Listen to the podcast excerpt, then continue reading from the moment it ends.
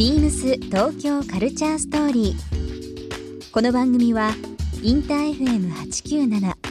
レディオネオ FM 心の3極ネットでお届けするトークプログラムです。案内役はビームスコミュニケーションディレクターの土井博。志今週のゲストは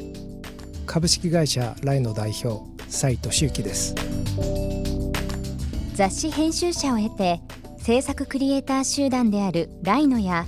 ウェブマガジンフイナムを立ち上げられたサイさん。ビームスとはこれまでに様々な取り組みがあり10月13日にはフイナムが開催する15周年イベント HNF においてライブイベントを共同開催します。そんなサイさんにこれまでのお仕事についてや気になる街など様々なお話を伺います。そして今週サイさんへプレゼントした爪切りをリスナー1名様にもプレゼント。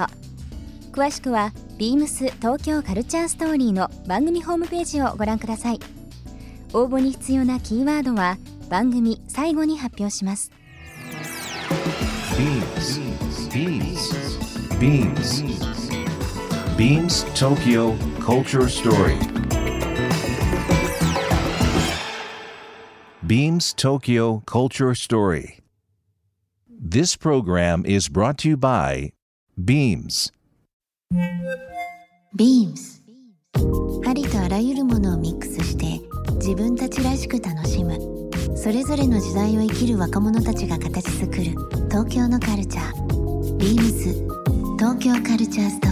リー。サイさんなんかこのやっぱりサイさんだけにライノですか？会社名は。そうなんです。あの 実は組織変更をしなくちゃいけないっていうタイミングがありまして、うん。いい社名が浮かばなくて、はい。でも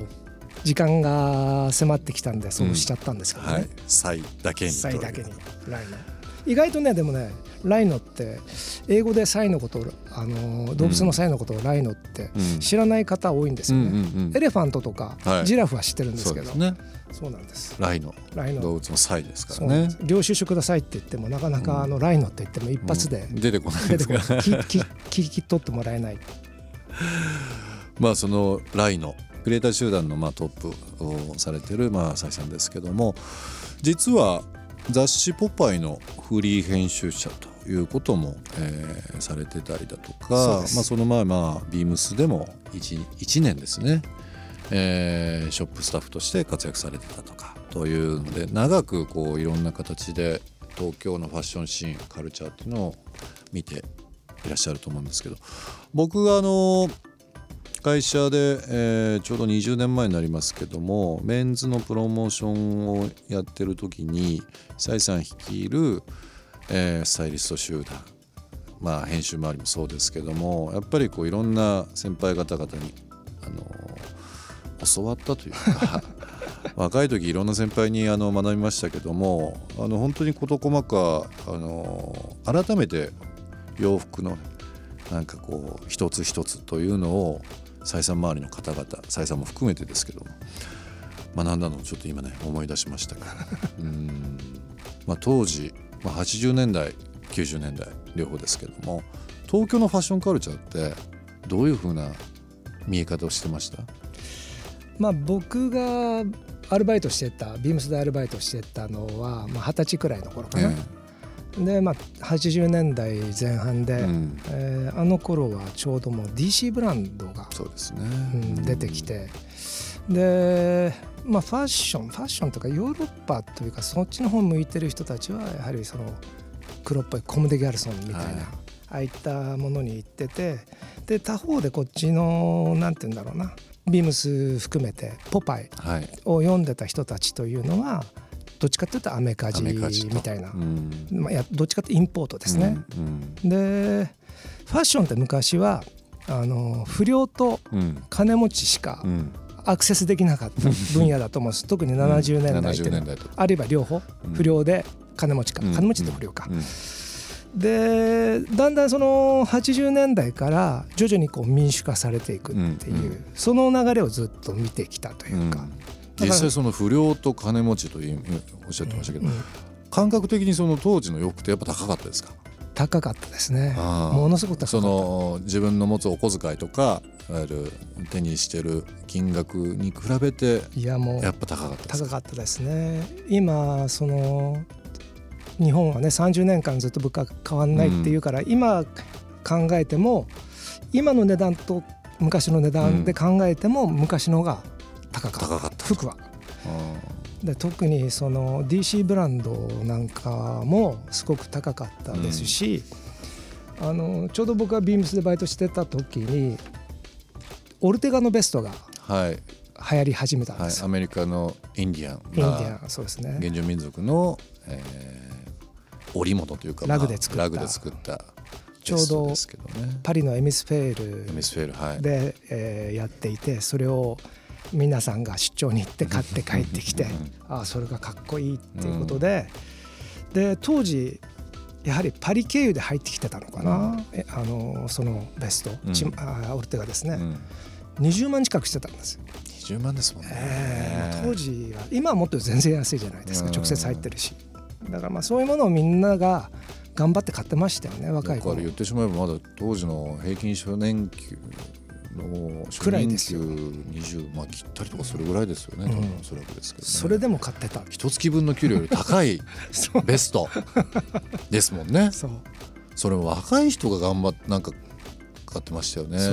今って割とこういろんなフリマアプリがあったりだとか、うん、まあ、オークションシステムがあったりとかするので、うん、洋服をもうこう転売したりだとか何かこう安く買うっていうのはあるんですけど、うん、当時って本当稼いだら稼いだ分だけみんな使ったりとかしてましたよね。まあ、働いてる特に服屋さん関係で働いてる人たちは、給料入ったらすべて支払いに支払いにというね横流しというのね、えー、僕らもそうでしたけどね 当時は。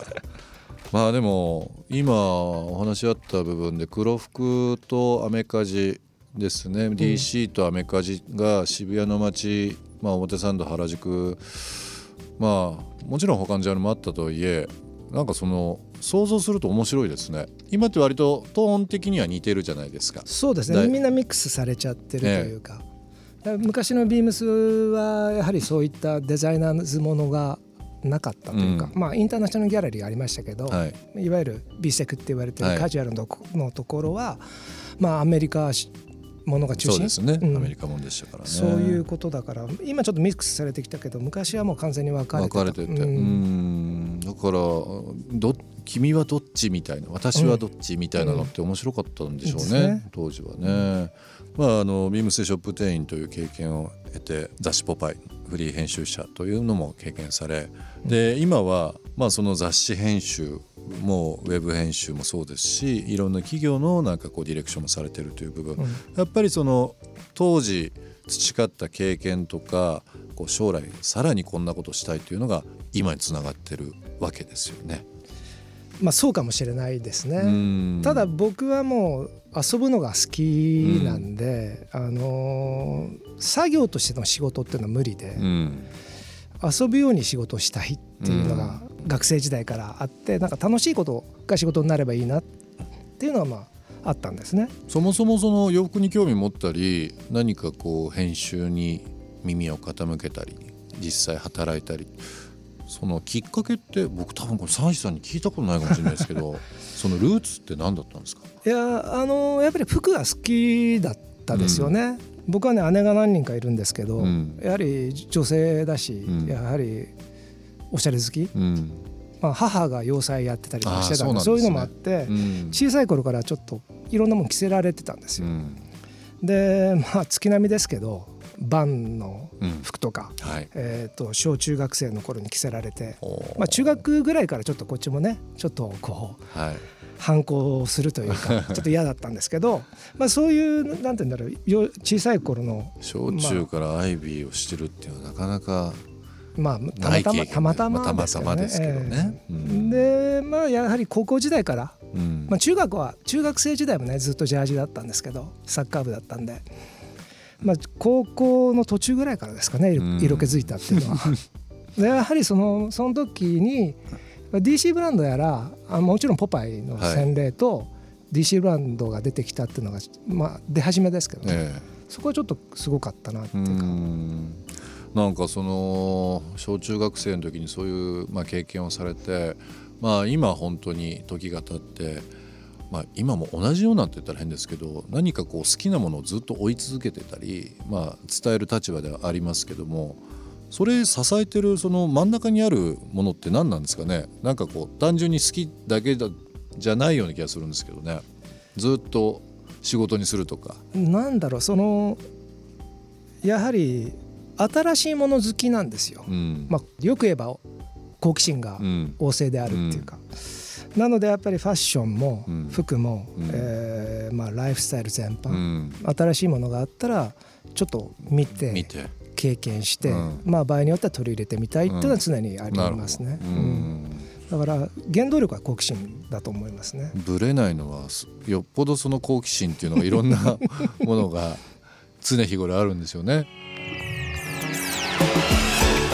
ビームス東京カルチャーストーリー。ゲスト蔡俊之さんにプレゼントした爪切りをリスナー1名様にもプレゼント。応募に必要なキーワード「フイナム」を記載して番組メールアドレス beams897 アットマークインター FM.jp までご応募ください。詳しくは番組ホームページまで。東京カルチャートバイビームスショップマネージャーの小川義之です。ビームス原宿の3階にある東京カルチャートバイビームスはアート作品やデザインプロダクツコレクター心をくすぐるフィギュアなどさまざまなジャンルを網羅しています。10月4日から福岡のガラス作家高橋漠による個展ファミリーが開催中です。個性豊かなスタッフ一同ご来店お待ちしております。ビームス東京カルチャーストーリー。Beams Tokyo Culture Story. This program was brought to you by Beams.